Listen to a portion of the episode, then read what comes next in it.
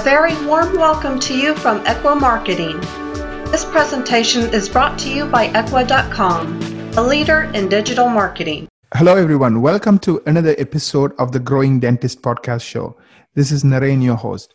Today, I'm super excited to have Dr. Christopher Phelps back. Uh, we spoke. He was one of my first, or one of my first um, interviews um, several months ago and uh, I'm so excited to have Dr. Phelps back. Dr. Phelps, welcome back. Ah, hello, Darren. How are you doing? Thank you for taking the time today. And um, just to kind of recap, uh, Dr. Phelps is an expert. He's a practicing dentist. He's an expert in applying Robert Cialdini's influence principles.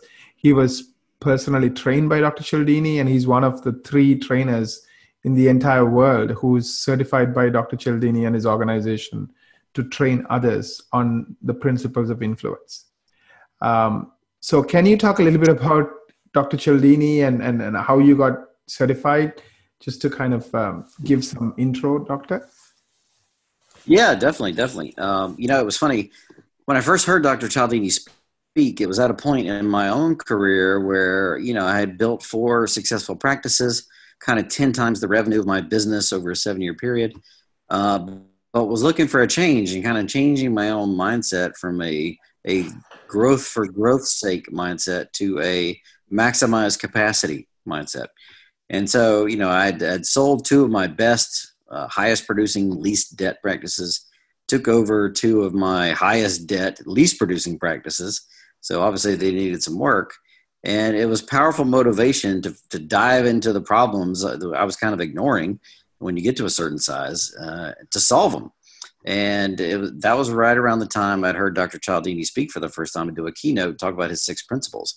And there was one in particular that really spoke to me as to the root cause behind the majority of the problems of my dental practice.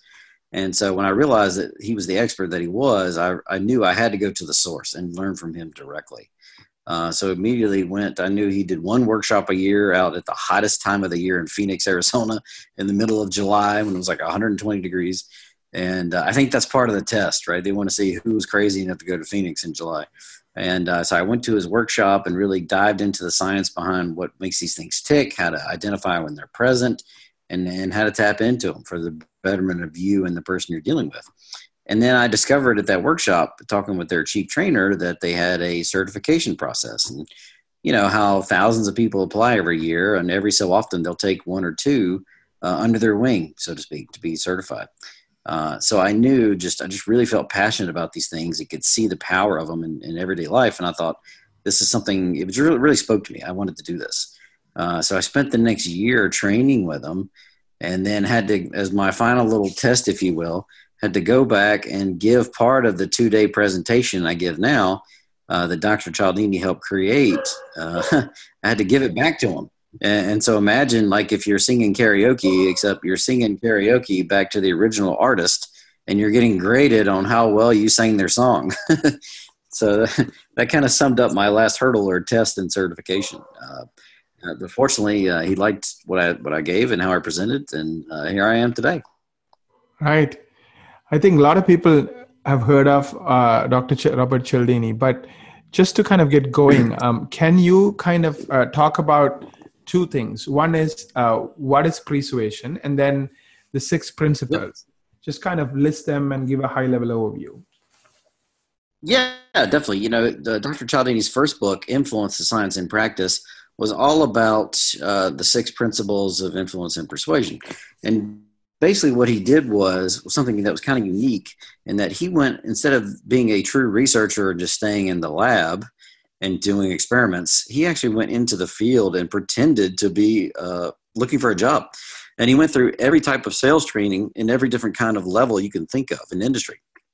Looking for patterns looking to see what united all of these sales trainings. What did these people do or what were they teaching to try to get us to say yes to their requests uh, to, for sales or whatnot. So from everything from door to door sales to vacuum cleaners to uh, sold new cars, used cars, high end ad agencies. He interviewed cult church leaders to see how they influence people, and he looked for patterns. And, and six key things kept standing out to him.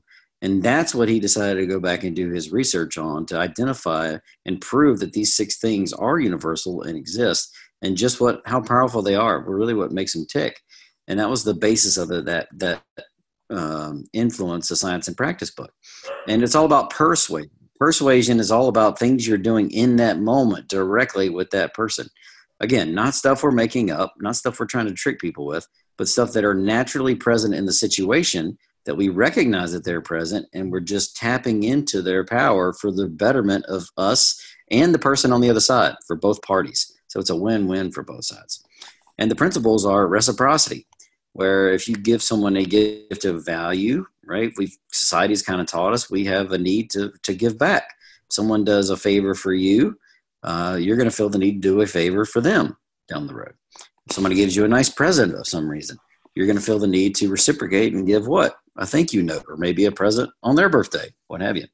So that's really what reciprocity is about. Not only gifts of value that are tangible, like things you can put in your hand, but also intangible gifts like favors and those kind of things, things you might not think of that are gifts. Um, but understanding when that gift is given, that there is a moment of influence that's created that if we were to turn around and ask for something in that moment, we're likely to get a yes for our request. Secondly, we got the liking principle, which is pretty straightforward. I mean, people like to do business with people they like. I mean, who doesn't like to do business with their friends? Uh, especially when it's in your best interest to do business with your friends. But it gets really interesting when, even when it's not in your best interest to do business with your friend, we still want to say yes to our friends. And anyone whose uh, spouse or themselves has been to a uh, like a Tupperware party or a Pampered Chef party or Rodan and Fields, you know, some party where a friend of yours has invited you to this gathering and they've put on a kind of a wine and cheese promotional thing and showing you various products from from that company. And you kind of feel indebted to buy something because it's your friend asking and who invited you. That's kind of the liking principle. Those those business models were kind of built on that. Leveraging that relationship because that's really what it's all about. Uh, you got consensus or social proof. From an online advertising standpoint this is probably the most influential principle today because of the social media aspect of things and how we're always online and looking and searching to see what others are doing. And that's basically what consensus is. And many times when we don't know what we should do, we look to the evidence what others around us are doing to show us what we should do.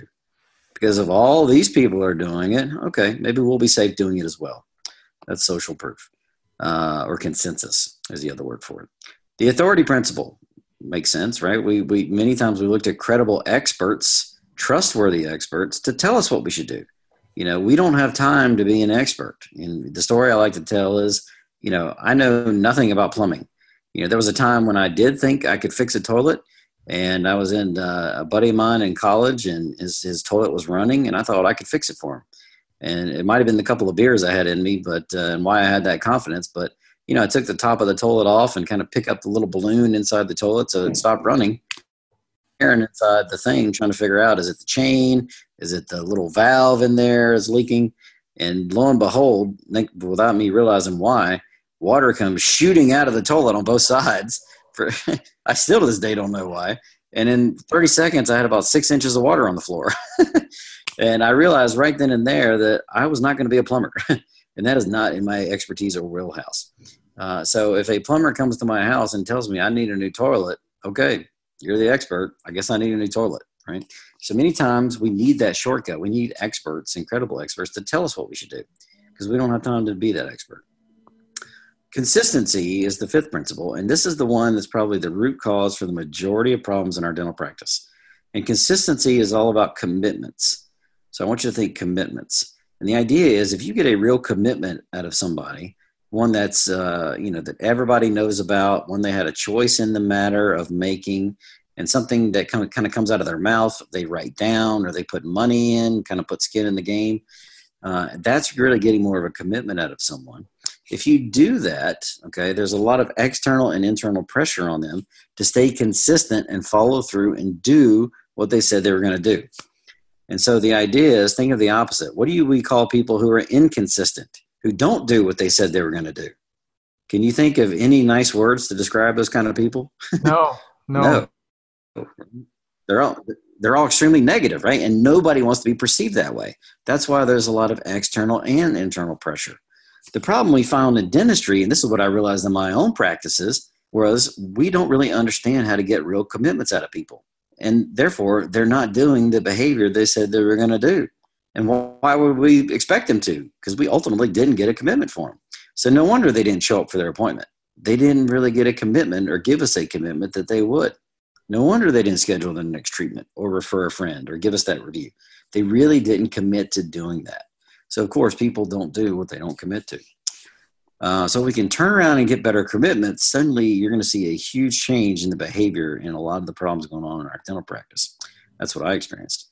Uh, and then, of course, last but not least, is scarcity. Uh, scarcity is all about resources. You know, when resources are dwindling or running out, suddenly we want it more. Uh, I don't know if you remember the Twinkie right? Little Hostess Twinkie cake. Yeah. And those things were pretty popular when I was growing up. And uh, when Hostess announced that the Twinkie was going bye bye and you couldn't get it anymore, suddenly Twinkie started selling on eBay for four, five, six hundred bucks for these things that were pennies before, right? And so the idea with scarcity is we don't want it until we can't get it. But then when we find out we can't get it, we want it more and we'll pay more to get it for no other reason that I can't get it anymore. Okay that's kind of the influence that scarcity can have on us as well. So that's the six principles. It's all about things going on in that moment with your dealing and interacting with a person. Uh, Dr. Cialdini's latest book, Pre-Suasion, is kind of another interesting take on the matter. It's all about actions, things that happen on the front end that a person is exposed to before they get to your influence moment. So before they get to the persuasion moment where you're interacting directly. So the persuasive techniques are all about kind of priming the pump for a yes before we even get to the opportunity to influence them and ask for a yes as well. I love this. Um, let's just jump in one by one and spend a bit of time. I, am a layman. I'm nowhere like you, doctor. I don't know enough as, as, as, well as you do. So, but let me give you my take on a couple of things and uh, we'll jump in. So, um, reciprocity. So, we kind of uh, found a way to use it. So we have this tool called growmyreviews.com. And uh, anytime somebody's appreciating anybody in the office, right, the, the dentist, the hygienist, the front desk person, at that moment, um, we say something like, I really appreciate your comment. This means a lot to me. And then that means we are creating a moment using reciprocity. And then we say something like, Do you mind if I send you a quick text? Can you take two minutes to write a review? then we are using commitment to get them to commit. And then you taught me this last time when I interviewed you, where you said sometimes getting multiple commitments is a good idea. So then we go a step further and saying, can I can I please have your cell phone number? By giving the cell phone number, they're making a second commitment. And then what happens is the text goes out in the moment, and we are finding, uh, you know, they are getting clients, doctors are getting four times more results because of it. And uh, the doctors who were struggling trying to get reviews on Google and Yelp and Yahoo and so forth are getting it so easily. Now it's like nothing for them. And uh, there's no manipulation here. These are happy patients, real patients. You know, we're just asking them at the right moment, the right way. Uh, can you critique this? Can we do things better? Kind of from a science standpoint, why is it working, or what? You know, just give your take on it. Yeah, I mean, I think you hit on the two biggest principles at play here reciprocity and consistency about the commitments. But the key is, and this is why what you're doing is genius, is you're recognizing when a gift has been given. And so there are so many influence opportunities that we're exposed to that because you're not trained in them, you just don't know, right? You're not trained on what to, to recognize that this thing is present. So when when someone like a patient get, tells you something positive about their experience, when they give you any kind of compliment or legitimately say thank you to you, you know, your ear should be burning because when they tell you thank you, that means you've given them a gift of value, whether you realize it or not. Okay. So somebody gets up and says, Wow, I can't believe we're the appointment's done already. This was a great visit today. That's a great compliment. They're thanking you for that experience because probably they've had a lot of bad experiences in the past. So to them, this is a real gift that is the perfect opportunity, as we said. Now that you recognize the gift's been given, you then turn around and asking for them to do that review is huge. You're tapping right into that moment of influence by doing so. And there's so many opportunities during the day that people normally would just let fly by them without even recognizing that it is a moment of opportunity there. So that's part of it. And then getting those commitments and getting them to tell you they'll do this and, and fill out this review, and then taking it a step further and actually getting their cell phone number are two big steps in getting that active commitment and getting people to do what they said they were going to do.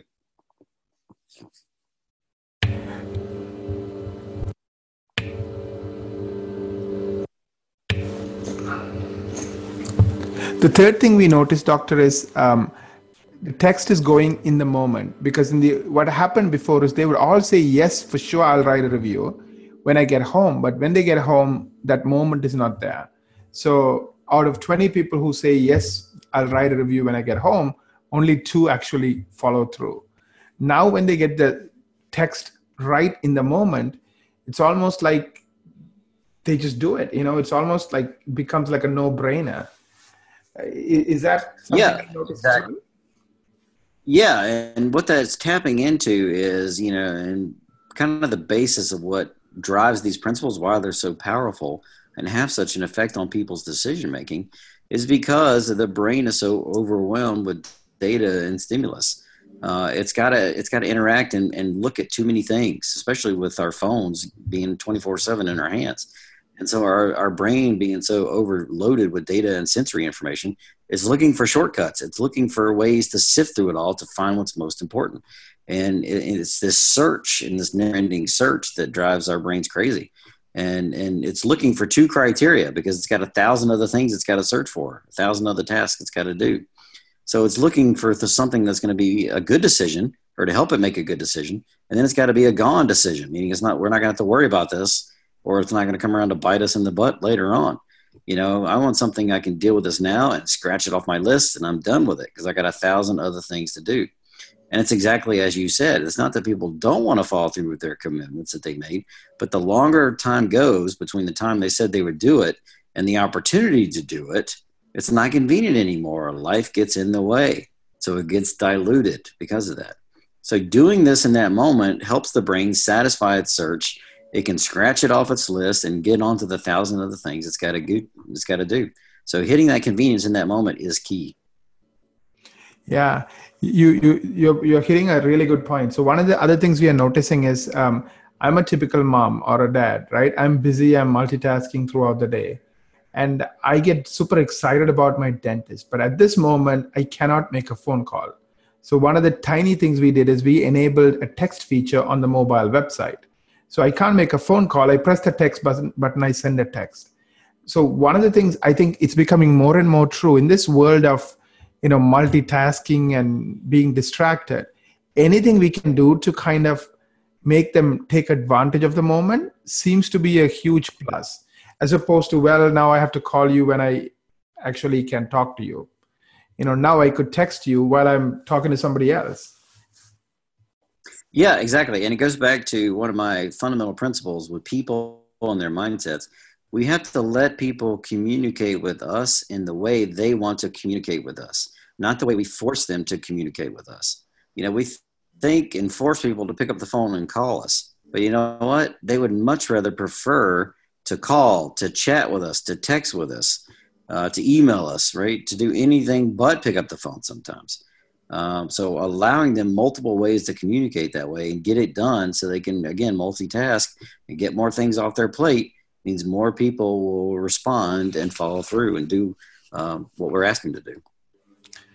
Let's talk about the biggest principle, right? Which you talked about in dentistry commitment and consistency. Can you give us mm-hmm. some things that pitfalls that happen because of uh, the doctor or the office doesn't, or the team members don't really read the consistency? I know we kind of touched on it the last time we talked, but I really want to dig deep and get into this. You know, give me lots of different examples of. Let's start with you know top three examples. Yeah, well, you know, let's go to the problems in the dental practice. You know, what what problems do we have? Well, a lot of us have problems with people showing up for the appointment, right? uh, wouldn't it be nice if people did what they said they were going to do and show up?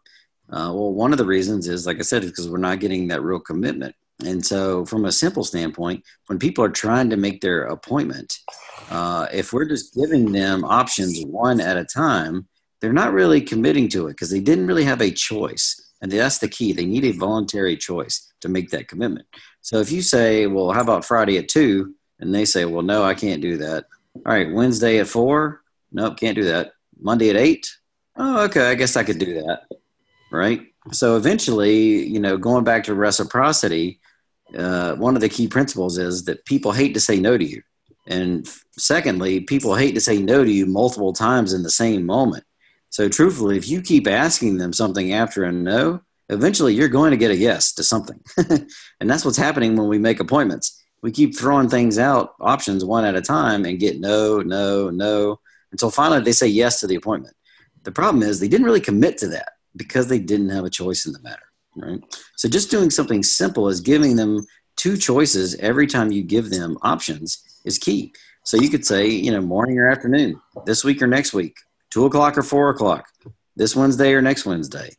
I mean, whatever it is, you can funnel them down your to your available appointment times, but you're giving them choices along the way. Uh, and every time they make a choice, they're making more and more and more of a commitment to show up and be there. Uh, just asking a simple question like, "Great, we got you down." I tell you what, will you please call us if you need to cancel or reschedule your appointment? And I'm waiting for them to say yes. Okay, great. I'll let everybody up here know you're going to call us if you need to cancel your appointment. We're looking forward to seeing you. Because in my practice, as I mentioned before, you know, I don't care if somebody can't be there. I just want you to call me and let me know. You know, just don't no show on me. That's like the worst thing you can do. Because at least my team has some systems on how to fill that empty chair if it's available. Uh, but by getting them and asking them, will you please call us? Instead of just saying, please call us if you need to cancel or reschedule, now we're getting more of a commitment for them to do what they said they were going to do show up for their appointment or at least call us if they can't make it. Uh, so that's from a no show standpoint, you know. Uh, what about uh, referrals? As you said, you know, we can ask for referrals by by asking people, "Will you please refer?" Great, and then try to get a name out of somebody because if they'll give us a name, they're making more of a commitment to refer that person. And at the same time, if you give that person a gift of value, to pass on to the potential new patient on your behalf, now you're getting them committed to passing on this gift for you. So, kind of what we do is, do you know anybody looking for a good dentist? Yeah, great. Who? Oh, well, my sister, Sally Jones. Awesome. Tell your sister we'd love to meet her. Would you do me a favor? Here's a little gift bag from us to her. Would you mind passing this on and tell her we'd love to meet her? And the patient responds, yes. Well, guess what? They've now made a commitment to refer. And every time they come home from work or get to their house and that gift bag you gave them is sitting on their kitchen counter, guess what's going to happen? They're going to be riddled with guilt, the majority of people, right? And they're going to stare at that thing and go, oh, crap, I did say I'd pass that thing on. All right, let me call my sister and go see her so I can pass this thing on, right?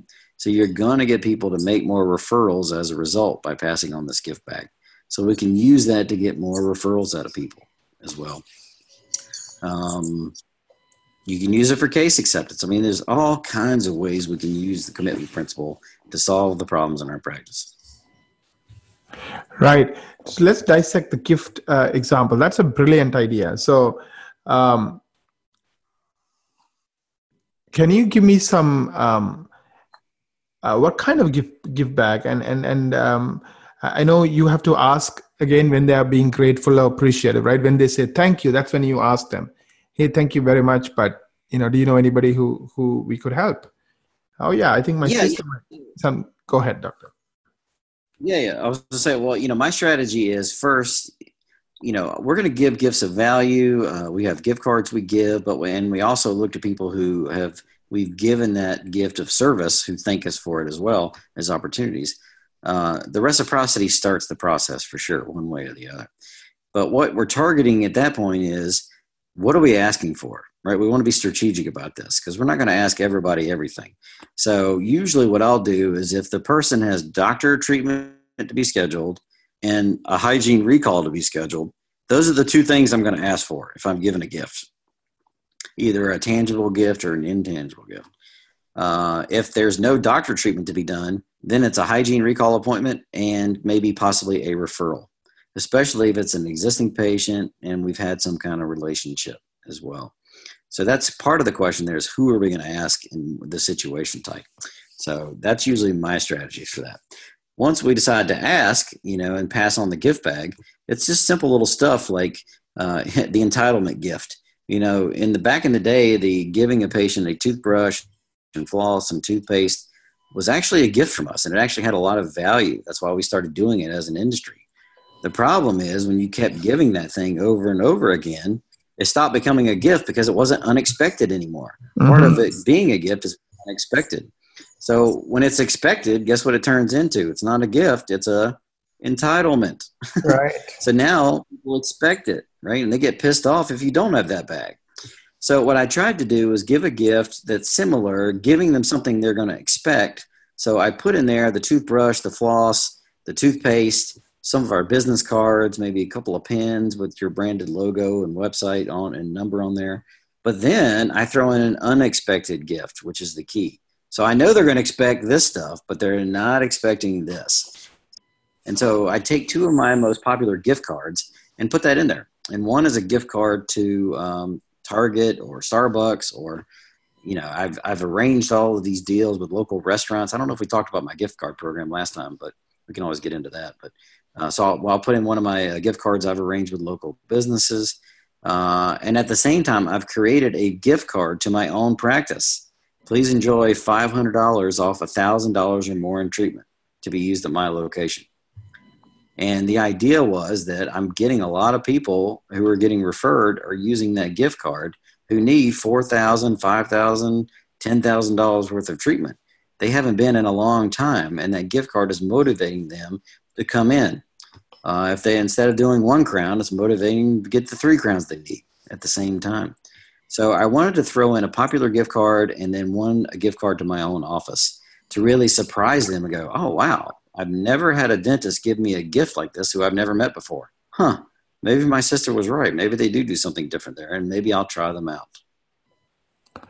That's amazing. So you're saying uh, by giving them $500 off a $1,000 or more uh, procedure, you are giving them something that nobody else is giving. So it no longer becomes an entitlement, it becomes a true gift. So the key is when if everybody else is doing something, you shouldn't do what everybody else is doing you need to do something different. Correct. Uh, I like to say when others zig, you need to zag. right. Uh, but you still included the things they were expecting, right? The toothbrush and the paste and so forth. Uh, why did you do that? Correct. Is that necessary or is that just just because? Well, because I wanted to, to make the other gift I threw in there more unexpected in contrast, you know. Um, just to ramp it up. I wanted them to go, oh, yeah, here's the toothbrush, the floss. Yeah, I expected that. Oh, whoa, what's this? Gift cards, you know, versus just opening a bag and go, oh, some gift cards. They really didn't have anything to compare it to, you know. Uh, so for me, it was more from a con- adding the, the idea, this idea of contrast, which, you know, if Dr. Ch- Cialdini would go back and rewrite his original book, I think he would agree it's it should have been the seventh principle of influence, uh, this contrast phenomenon uh, but it just amplifies the effect of the principle by using it. Right. I think in his book he talks about this Toronto consultant who would start off, um, you know, him talking about price buying. Oh, you know, I cannot charge you a million dollars for this, and then they would all say, "Yes, of course you can't," and then he would say, "It's only seventy-five thousand. So Correct. he said after he started using that principle, nobody objected to the price. Before he started using that, oh, I cannot charge you a million dollars, everybody was trying to nickel and dime him on price. That's it. Because the idea is, uh, there's danger when when you throw a number at somebody and giving them your price, whether it's on the telephone and they're asking how much is your crown, or whether they're sitting in your, your chair asking how much is this treatment. Okay, whatever number you throw at them, people are going to compare it to something in their mind.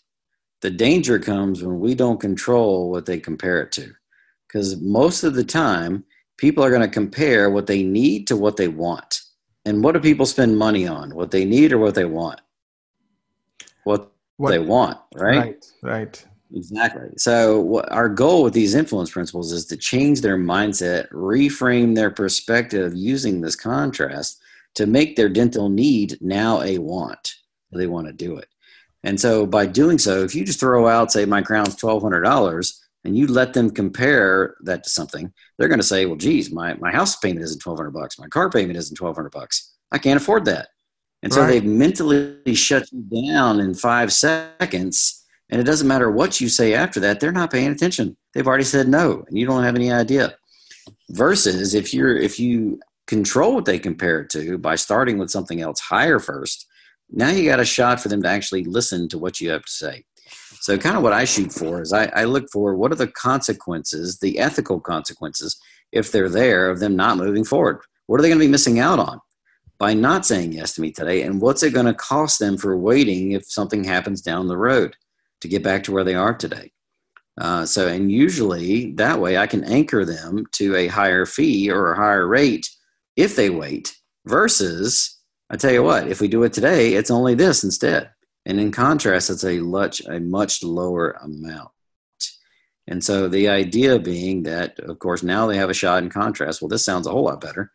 And the truth of the matter is, if people really knew what we knew, that it was going to cost them more time, effort, pain, and money by waiting and getting it done later than doing it today, that's how we reframe it and make that need now a want because they want to avoid that, that extra expense and pain. Right, right.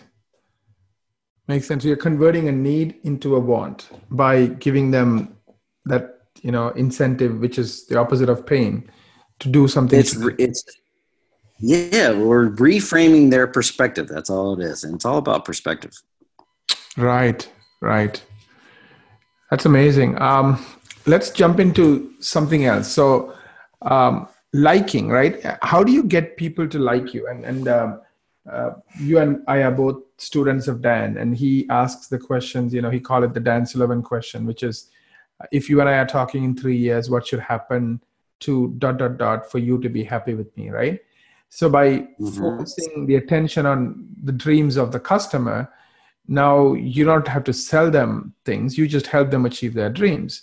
So all humans, I mean, um, you know. Um, the famous book uh, how to win friends and influence people talks about how to get people to like you and the first thing he says is be interested in them right so what are some of the top ways to get people to like you? One is being interested in them. One is talking about their dreams. I, I want your thoughts because I'm, you have been doing this a lot longer than i have with dentists in dentistry.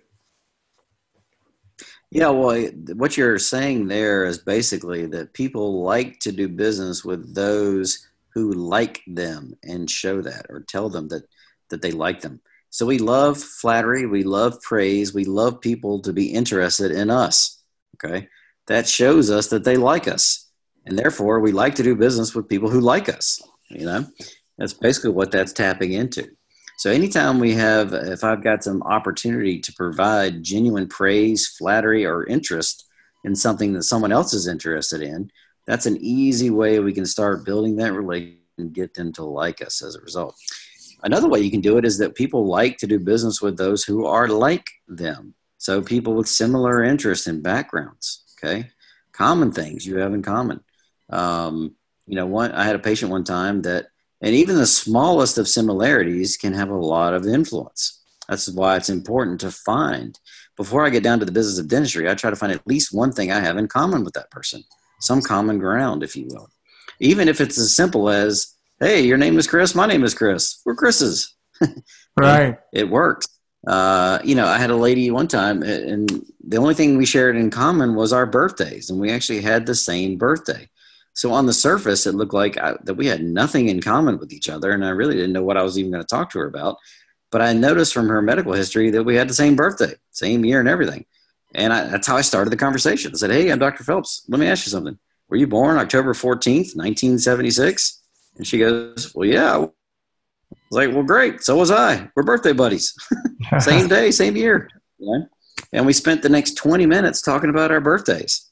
And, you know, guess who left my office that day scheduled for her $12,000 treatment plan? My birthday buddy. Right. Uh, you know, was that the only reason? Probably not. But do you think it had a big factor and an influence? Definitely. Right, right. So we tend to do business with those who are like us, who we like. And, um, and yes, like us and tell us. Right. And I think when you listen to them and their needs and you make them feel important, that's a great way to get somebody to like you. Even if you know, like, like even if let's say you made a mistake, but if you show them that you care, show them that they are important to you, they like you. Definitely. Yeah. These are all coming back to, you know, the basic human needs. Like, you know, we all want significance. We all want to feel important. So um, interesting.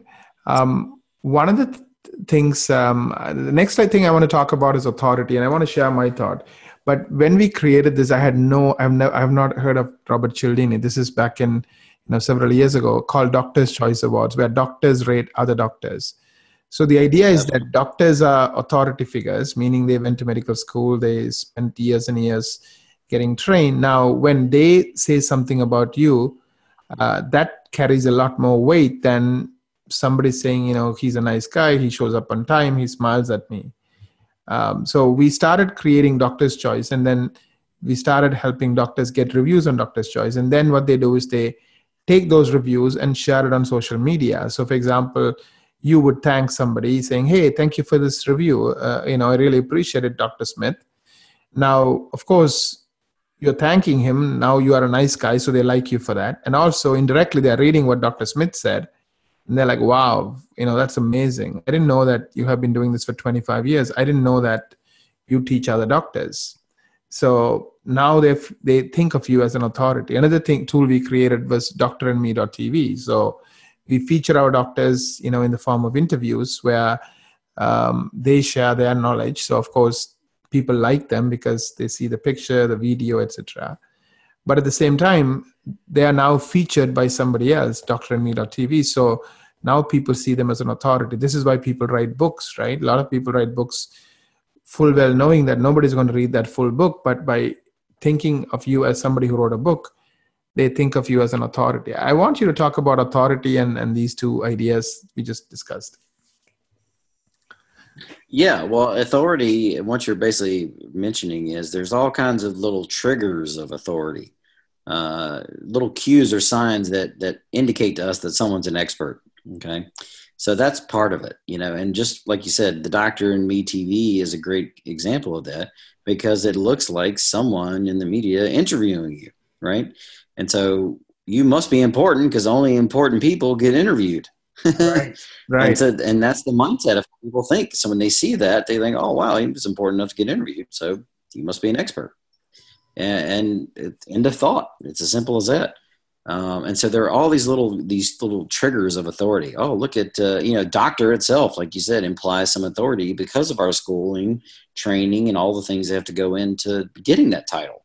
Um, so titles, your education, you know, how long you've been working, you know, oh, I've been in practice for 30 years. Oh, wow. Well, you must know a few things if you've been working for 30 years. Right. And the doctor's choice, especially, because the, the second piece of the puzzle with authority is trust. And that's a big one. Even the most credible expert, I don't care how smart they are, is worthless if nobody trusts them. So, right, look at Bernie Madoff. I mean, the guy was a financial genius, but because of that Ponzi scheme and how many people he screwed over, no one will ever trust him with their money again. right. right. So what good as an expert? It's no good. So you got to have the trust factor too. So when we get these testimonials and reviews from patients, that they speak because they're not in our field, they're they're not at our education level. They can't really speak to our expertise, but they can speak to our trustworthy level.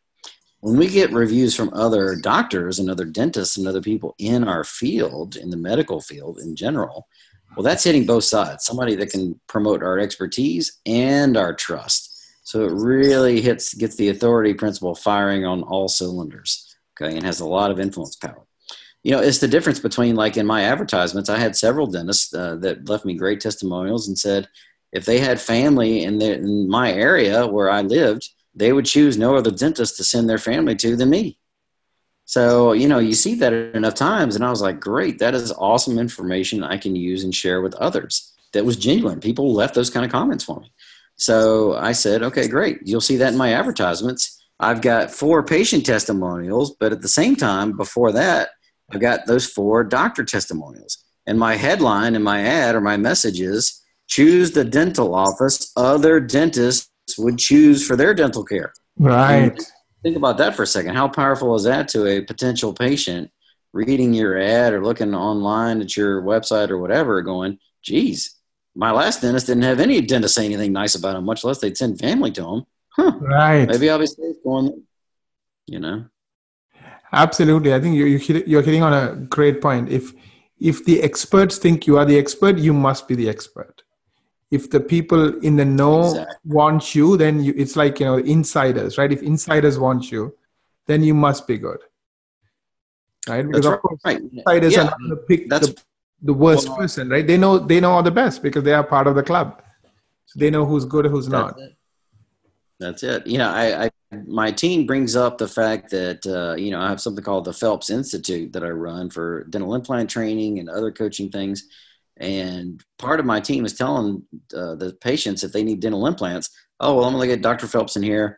Uh, he has an institute here at the practice. He teaches other dentists. They fly in from all over the country or all over the world uh, for his training and mentorship. Uh, oh, good. Here's Dr. Phelps now, and and they're promoting and building my authority for me. So when I go in and talk about an implant I don't have to convince them that I'm the best person to do their implant. Right. We can get down to the business of what is this implant and what are the pros and cons and let's figure out how we can can make this work to fit this thing into your budget. Right.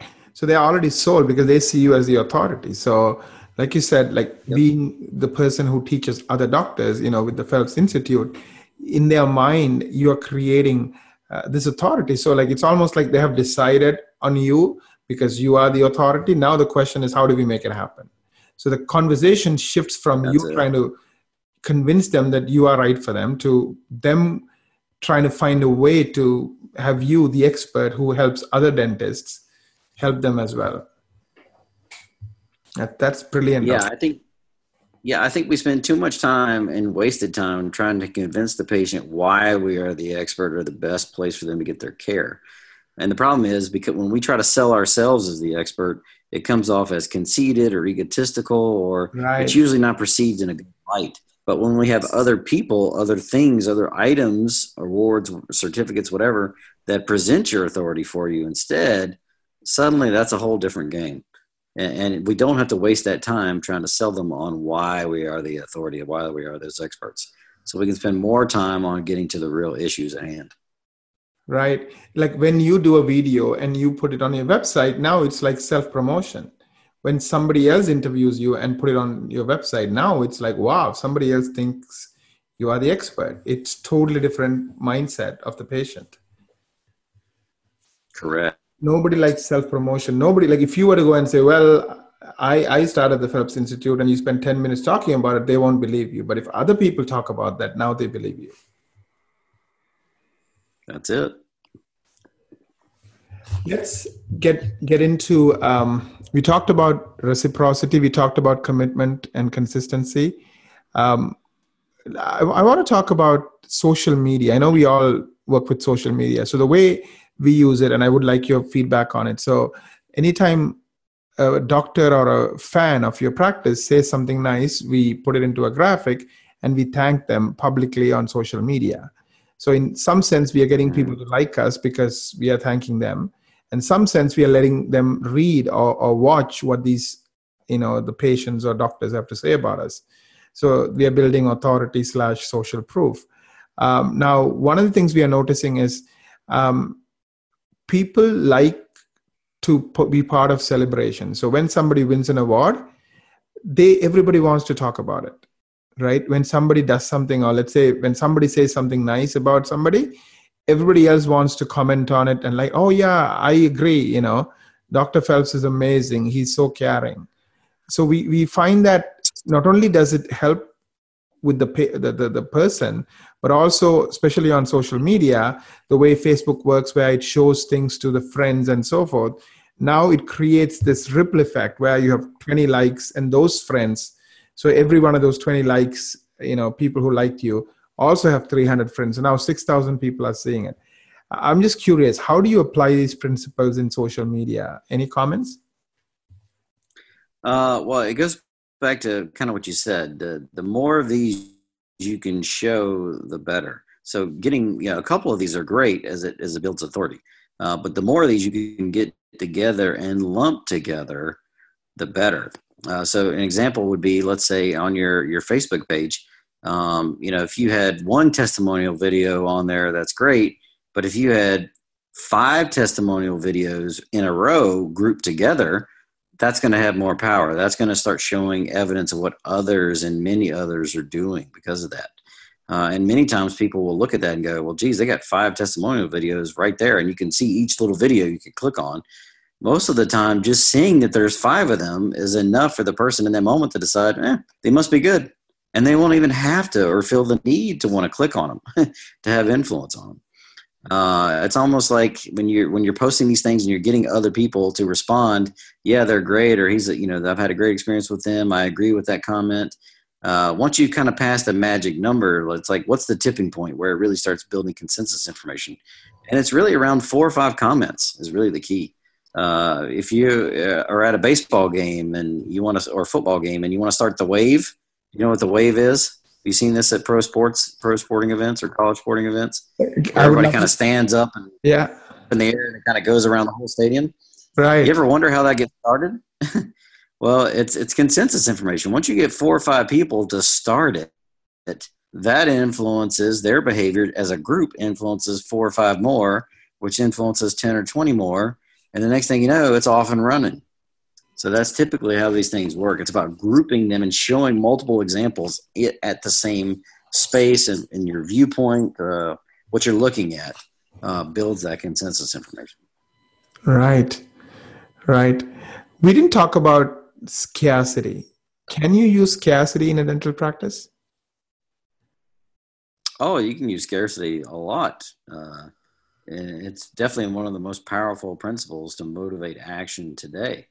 Uh, go back to what I mentioned earlier, using that contrast and what I anchor people to. You know, the consequences of not moving or yeah, not moving forward with the treatment that we talked about today basically what I'm doing is invoking scarcity. I'm tapping into what they stand to lose by not moving my direction.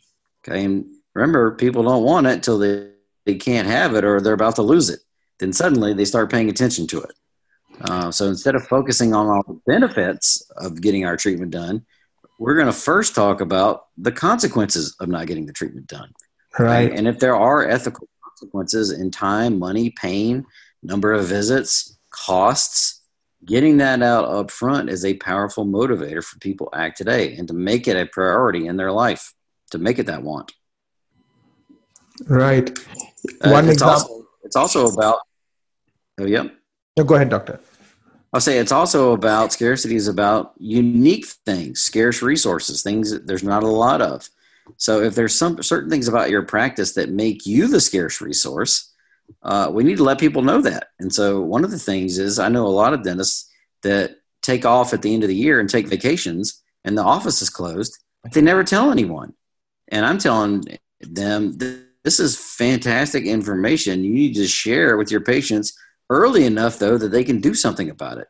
So just as simple of, you know, three weeks before you're going to be off, send out a mass email to say, FYI, just want to let everyone know that at the practice that we're going to be closed the last week of the month.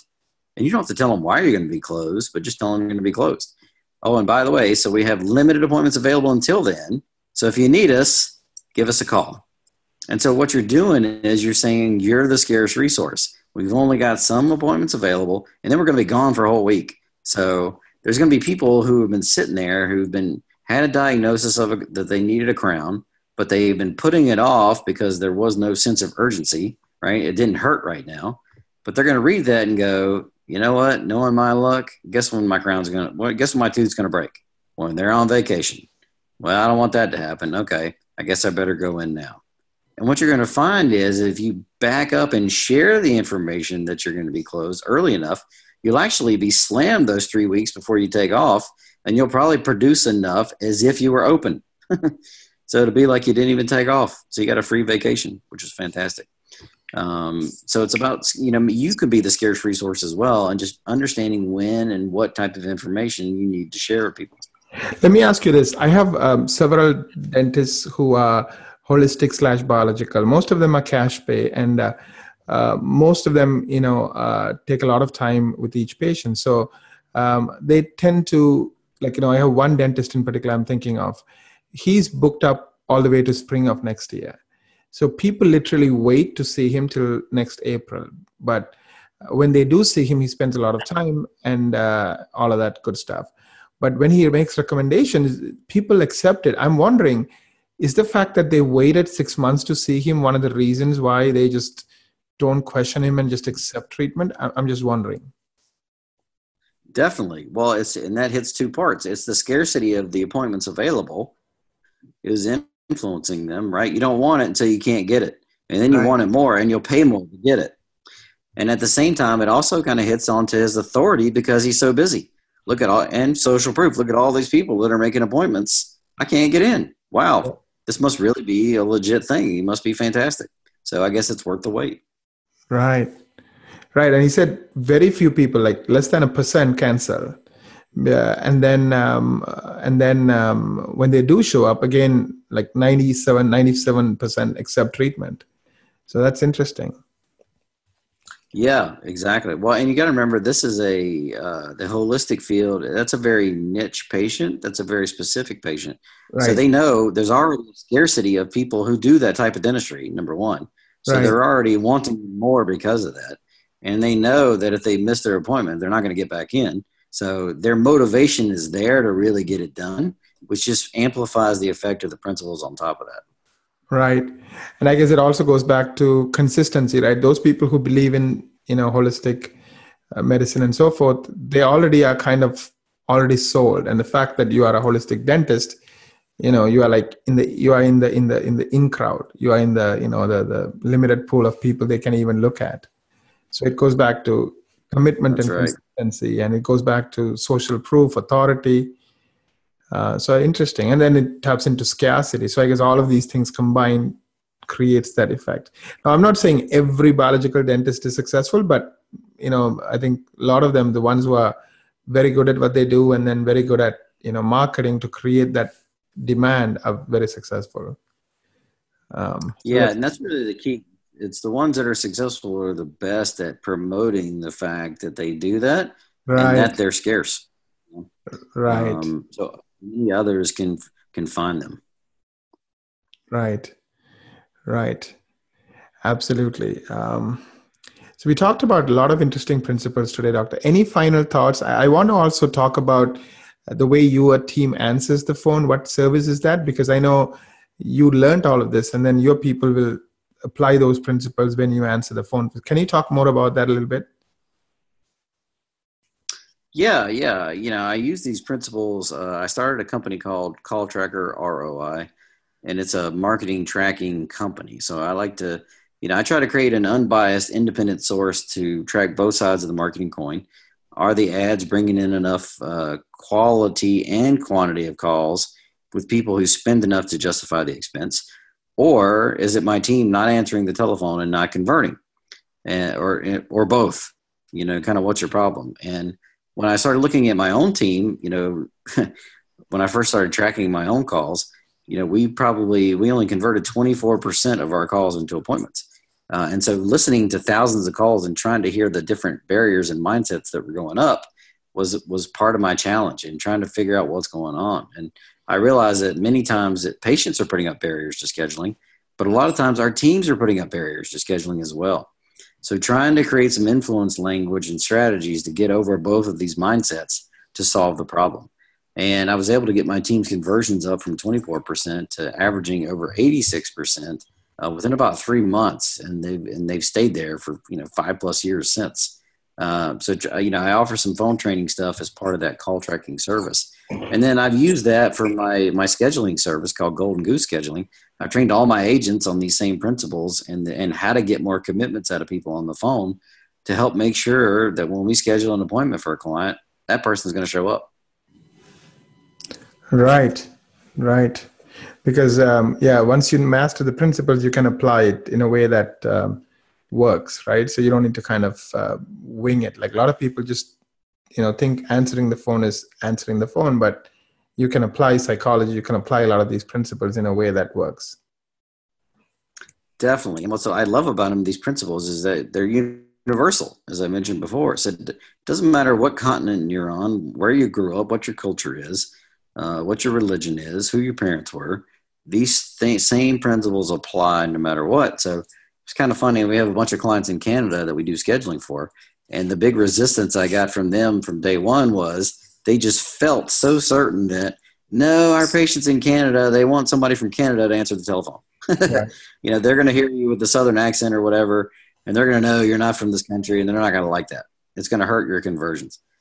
And I said, well, I appreciate your opinion, but you're wrong. but I'll take the Pepsi challenge with you all day long. Let's test it and find out. And if I'm wrong, uh, it won't cost you to use the service.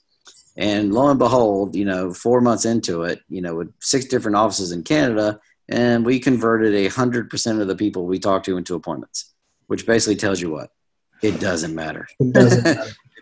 it doesn't matter. Okay, right. it's these principles that matter. It's the mindsets and these strategies. It's the universal things that matter. Understand that. Doesn't matter where you are. You can make an appointment. Right. One last point I want to add to everybody. Like I know some people kind of uh, do unethical things, but those people end up losing in the long term. Can you talk more about that? Because I, I don't want people to think this is a tool to manipulate people, right? It's really not. It's really you have to believe in doing the right thing and help people, and you have to really believe in what you're doing. You because like I, I think the people who try to manipulate usually are discovered, and then I think they ruin that relationship forever. Like for example. Um, um, I went to this uh, place with my daughter the other day, and uh, you know the archery place with my wife and my daughter. And uh, at the end of it, the guy goes, "Well, uh, can you write a Google review for us and give us five stars? We'll give you ten dollars off." Uh, you know that's bribery, right? That's unethical.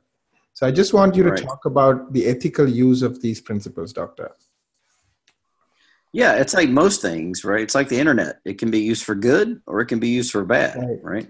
And sometimes people have tried to use these things to manipulate or trick us. Uh, but that's not what we're talking about here. We're talking about how to use these in an ethical way. And, and we have set some objective rules to do that.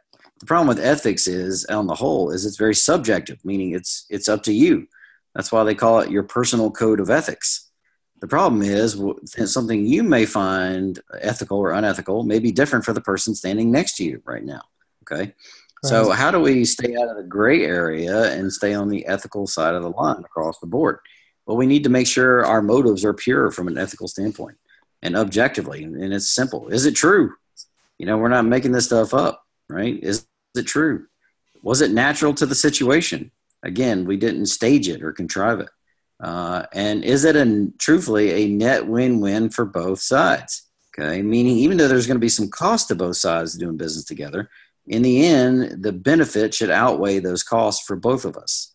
And if that's the case in all three of those examples, then we can objectively be sure we're on the ethical side of the line and use these things. So when I do stuff like I use consensus information to tell people hey, 96% of the patients in our practice choose to pay their bill at the time of service. We appreciate you doing the same. And that's posted when they check in and when they check out. And I'm doing that to show them that the majority of the people here pay today. So we appreciate you doing the same, knowing that that's going to influence more in the minority who might not have wanted to pay today to pay today. Right. so I guess what? I get to send less bills, but to be ethical in that, I had to get my data. It's truthful data. And it, it, really started more in the 60 percentile range when I first started looking at it. And then I just kept tracking it and I watched it grow. And it's been stuck at like 96% for, for a couple years now. Um, right. But the key is to about it, make sure the data is true, you know? Right. So, number one rule is tell the truth, don't make anything up. That's it.